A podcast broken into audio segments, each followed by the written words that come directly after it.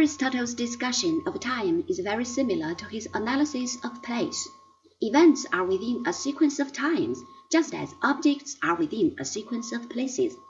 Just as an object has a proper place, so an event has a proper time.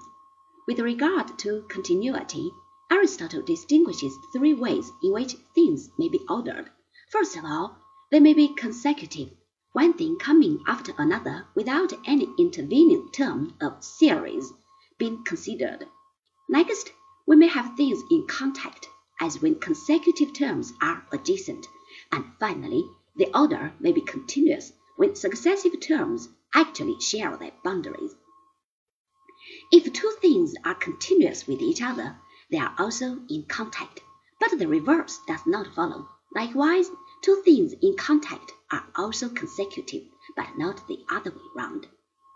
With these preliminaries settled, we see that a continuous quantity cannot be made up of indivisible elements.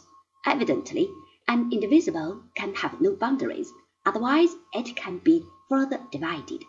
If, on the other hand, the indivisibles have no size, it makes nonsense to speak of them as consecutive, adjacent, or continuous. Between any two points of a line, for example, there are other points, and likewise between any two moments in a stretch of time, there are other moments. Space and time are thus continuous and infinitely divisible. In this context, Aristotle proceeds to give an account of Zeno's paradoxes. The solution he provides is, in fact, correct, but misses the point of Zeno's arguments. As we have seen, Zeno did not put forward a positive theory of his own, but rather set out to show that all was not well with the Pythagorean theory of units. His Eleatic preconceptions set aside, he might well have agreed with Aristotle.